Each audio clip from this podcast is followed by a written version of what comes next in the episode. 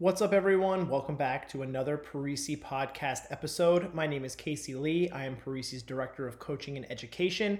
And before we get into this week's episode with Coach Steve Leo and Coach Paul Jackson, I just want to let you know of a couple things happening on the Parisi side of life.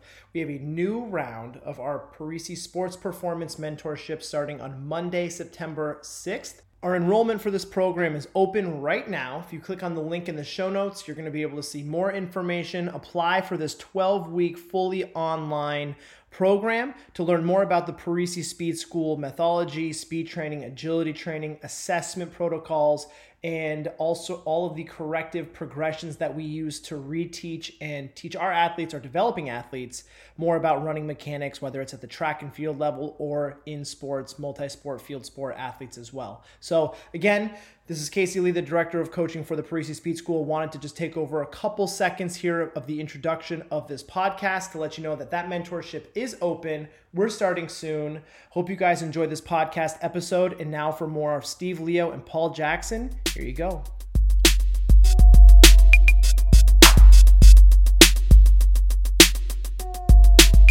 Real quick, guys, before we get started with this episode with Paul and Steve, we had some audio difficulties here. There was a little bit of an echo, so we're going to jump in mid conversation here about the 24 minute mark. Just wanted to give you guys a heads up. You didn't miss anything, it was just a little bit of an audio miscommunication.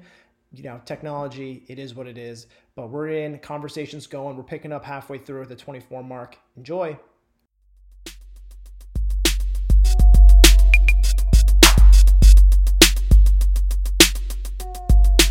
Speed sessions are paired with power sessions in the weight room. So, so on those speed days, that's when we're doing true sprint work, and then coming in the weight room and doing our Olympic variations, med ball, squat tosses, um, box jumps, loaded jumps. All those things are, are somewhat paired together. Um, with our speed training, the, the the yardages, the distances, the velocities will all increase as the year gets longer.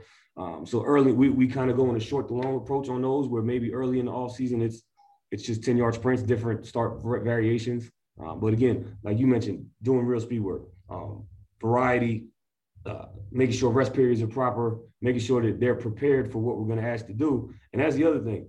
Speed improves so incrementally uh, the, the training and the training is accumulative. You can't just say we're going to have a speed school in June and think your team's going to get faster.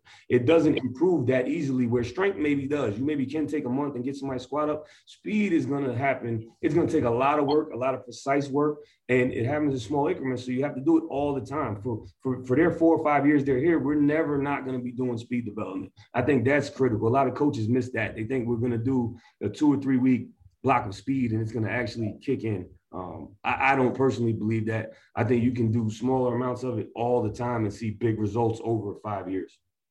I, I agree 100. percent I think people they, they, segment things too much. You know, it's like we're only going to work on this at this time, at this at that time.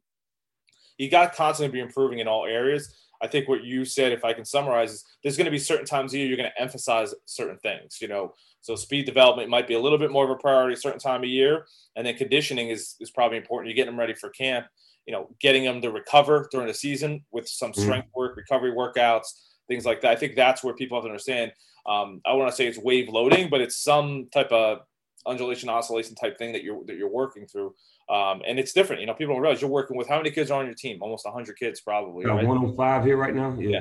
that's a lot of people. You got you got to worry about different sizes, different backgrounds, uh, who's got an injury, who's coming off an injury, who needs to make the starting, t- you know, starting 11. It's yep it's it's it's a lot to consider, and I think people don't realize how uh, how time consuming it is. You probably spend more time programming than you do coaching. Yeah, you, you got to. And putting that work on the front end is big. So when the kids aren't here, people are like, oh, well, what do you do all day? Well, I'm getting ready for when the kids are here. Um, I, I, do like to have a plan. Coach Palmieri was big on this, doing the work on the front end.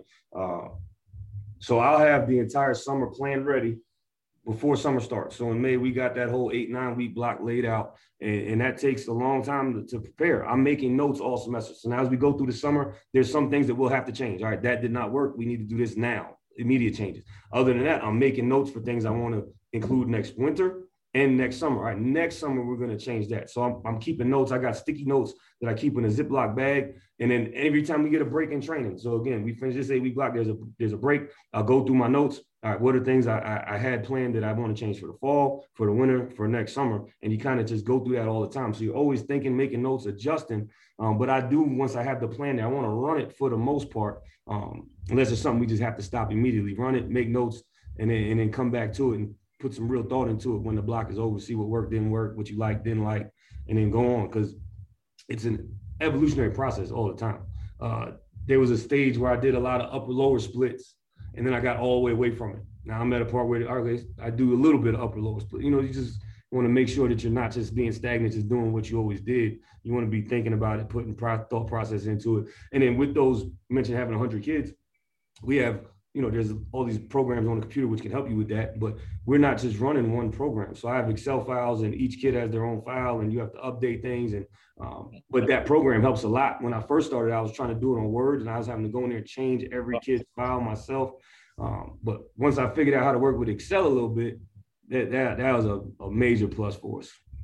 Yeah, I mean, that's for we use we use Train Heroic now. It's really it's helped us a ton because you know we, at any facility we could have 200 kids training at one time, and and to do all that. But I think it's important people understand is you know you're making. I, I don't like the word change. I think you're always evolving. You know, you're always evolving your training, and some of it might be based upon the, the kids that you have. You know, the kids that you have now are, might be different than the kids that you had ten years ago.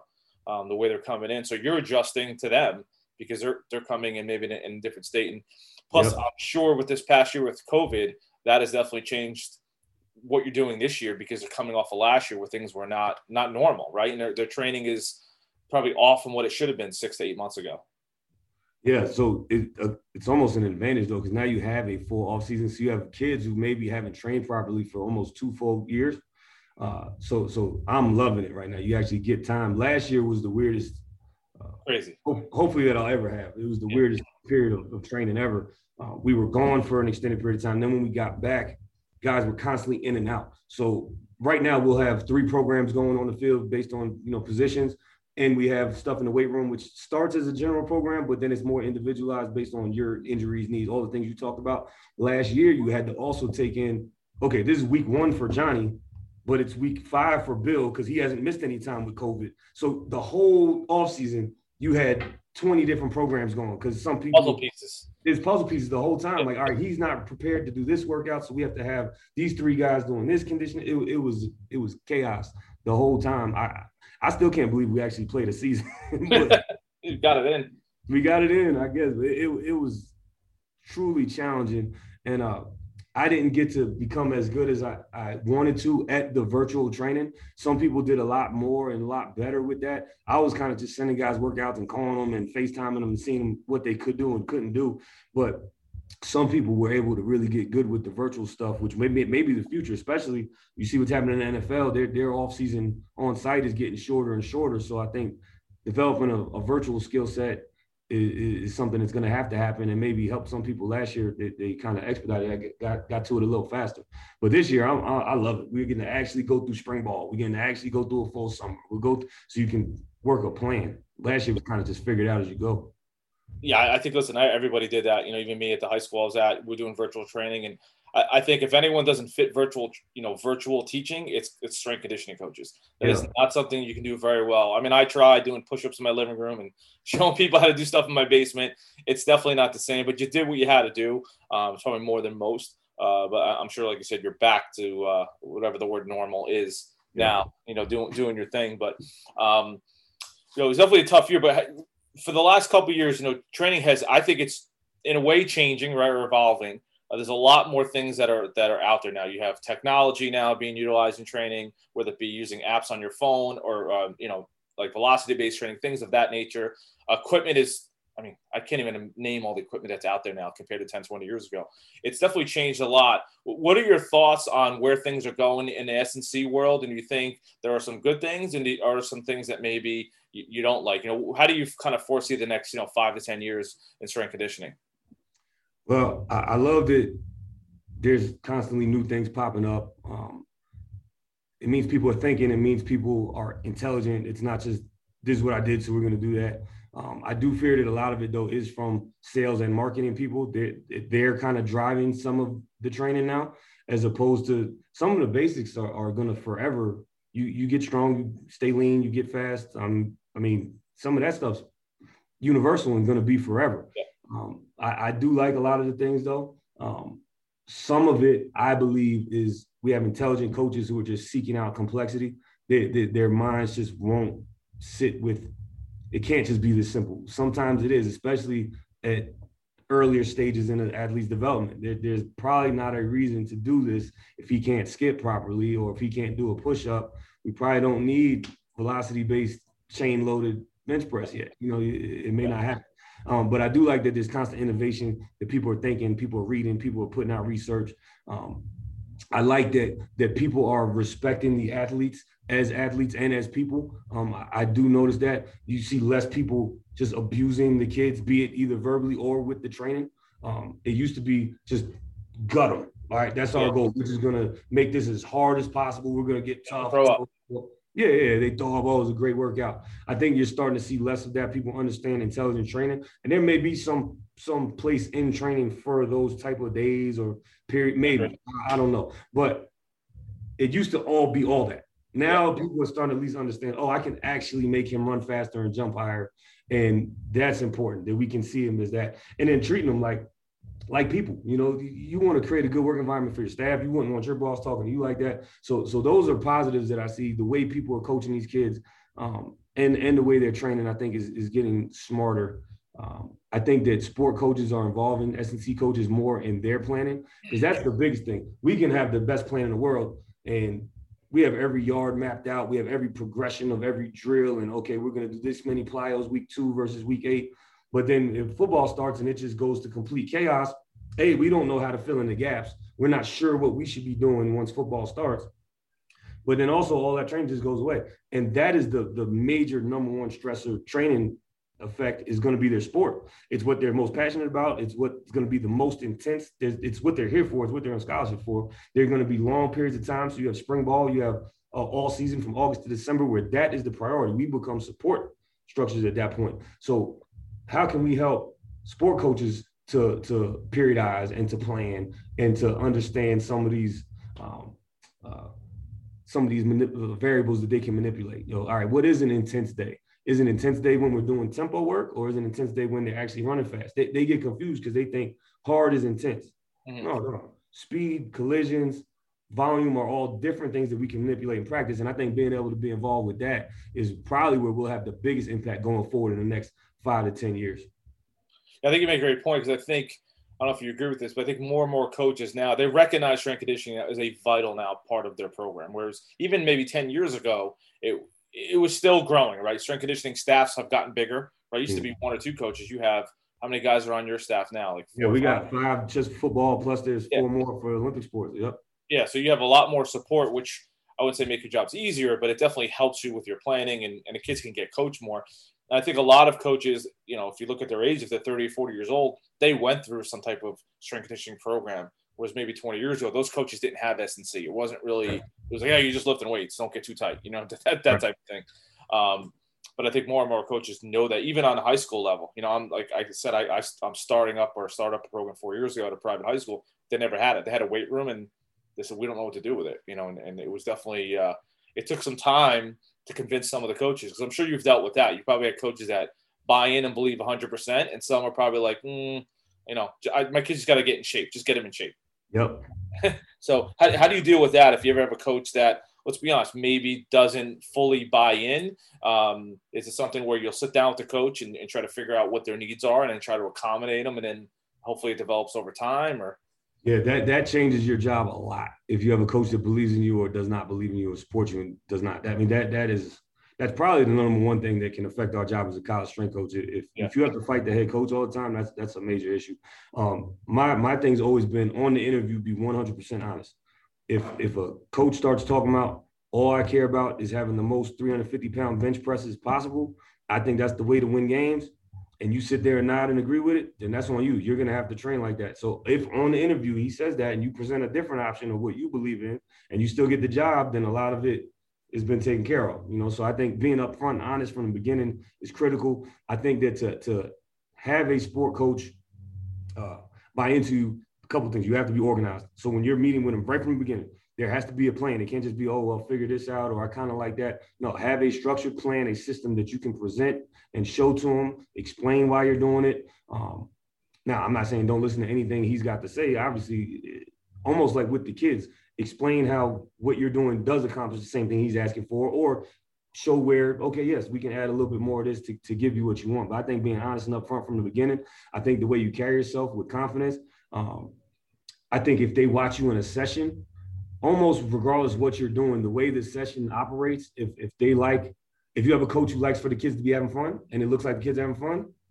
okay. If he likes, if you have a coach who wants there to be dead silence, and that's how it is. So so even all discussing those things ahead of time, you have to kind of get the vibe for what he wants. If they're engaged and giving great effort, which is kind of what they will with us, we, will have some fun, but we're gonna have things that the kids believe are going to help them so they're going to be engaged and want to be coached and be listening. So the coaches can see that. If you come watch one of our speed sessions, even though there's those extended rest periods or a lot of guys aren't necessarily running at the same time, they can see kids come up to me and ask for coaching cues. And they can see that when he went, he gave maximum effort. They, they can see that. Um, so I think that when they watch a session, it's got to be organized. It's got to be, um, uh, it looks productive. It looks well done. And then you just kind of go from there. And then once the kids are buying in and they're believing it and they're running around the building talking about how good they feel or how much, you know, whatever faster they are, then the coaches aren't going to argue with you. You know, they, they'll, they'll kind of go with that. But at the end of the day, you have to win games. So if we're losing games, they look for people to blame. And a lot of times the strength coaches is going to be the easiest one to point at. So that's just a fact that. Strength coaches uh, sometimes argue about they don't like being judged by wins and losses. And I don't know if we should or not, but we are. It is a fact. It's a business. Be, yeah, it, it's a business. Wins and losses are part of it. When we're winning, they think we're all great. Everybody over it. Strength coaches, the OC's great. As soon as we're losing, we're, we're, not. So you have to do everything you can to help the team win games. If that means going and buying peanut butter and jelly sandwiches, if it means talking to your linebacker that you know is living bad off the street, whatever it is, uh, if you want to continue to have autonomy in your program, you better do everything you can to help win games. Yeah, I think it goes back to what we said earlier. It's all about relationships. You know, you have to have good relationships with the coaches and and and the and the players. And I think communication is probably a big thing. You, you mentioned that, you know, if you can't have that open and honest dialogue with, with, whether it be your head coach, OC, or whoever, your AD, it doesn't really matter. You have to be open and honest. And I think sometimes people are afraid to disagree because I think a disagreement is going to cause a conflict. And disagreement sometimes is disagreement. It's okay to have and talk through it, and then maybe both sides will walk away okay, but you know, it, it, doesn't have to be that one side wins or loses. You know what I mean? I think it's just one of those things where you get, like I said, you got to speak your mind, and you'll know right away if, if they're on board. And sometimes you might convince them. I'm sure you've done that with coaches that they had one view on things, and you showed them another side of it, and they said okay, and they bought into it, and, maybe they they kind of came over to your the way of thinking. Yeah, sometimes, and sometimes you, you may have to give a little bit. And if it's not that, then sometimes it's better to not have that job. I mean, True. Yeah. It, it, it could be a miserable situation. You know, you don't you don't want to. I would I wouldn't want to be in a situation where me and the head coach are at odds with what we're doing. You you can be. I've had situations where the head coach doesn't even really care, which is is fine because you can just do your thing. Um, but maybe you don't get the support or the the the public support or with even the team where he's selling you to them, which which helps. But at least he lets you do your thing. But if there is conflict, that that that to me is not an appealing situation. I think it's better to find that out as early as possible. Yeah, I agree. I agree. I think we've all been in those situations. They're, they're not fun. So um, I want to wrap up with one last question because we've been on for 45 minutes. We could probably go five hours. And I know you got a million things to do out there. Um, if if you could take a time machine back and, and go back to when you first started as a strength coach, what would be some advice you would give to yourself? Because I'm sure you've learned some lessons over the years. What would be the one thing you would tell yourself, I don't know, almost 20 years ago, you started being a strength coach? Yeah. Uh, some of it was you know, kind of the advice I gave before is not worry so much about the future. As a young strength coach, I stressed so much about how do you build a career doing this. Like you see everybody getting fired, and it, it made it less enjoyable sometimes. Where you're you're you're not just upset that you lost. You're you're thinking about, oh man, I'm gonna have to move again, or I'm not gonna be able to get this car, whatever it is. Um, and it kind of robs you of the moment of being able to just enjoy every every era, every, wherever you're at, if it's in the weight room or if it's your first year of the job or eighth year of the job, the the worry of what's going to happen in the future can sometimes kind of rob you. Um, so from a philosophical thing, that might be one. From a training standpoint, um, I wanted to get everything as fast as possible. So I made a mistake early on of making my conditioning sessions really just look like speed sessions with not enough rest. So then we were running way too much high velocity yards. I was pushing the conditioning not from a volume or a density standpoint. I was pushing it. All right, now that 15 second run is now going to be a 14 second run, like the same distance. I was driving everything from that end, and it can't work like that.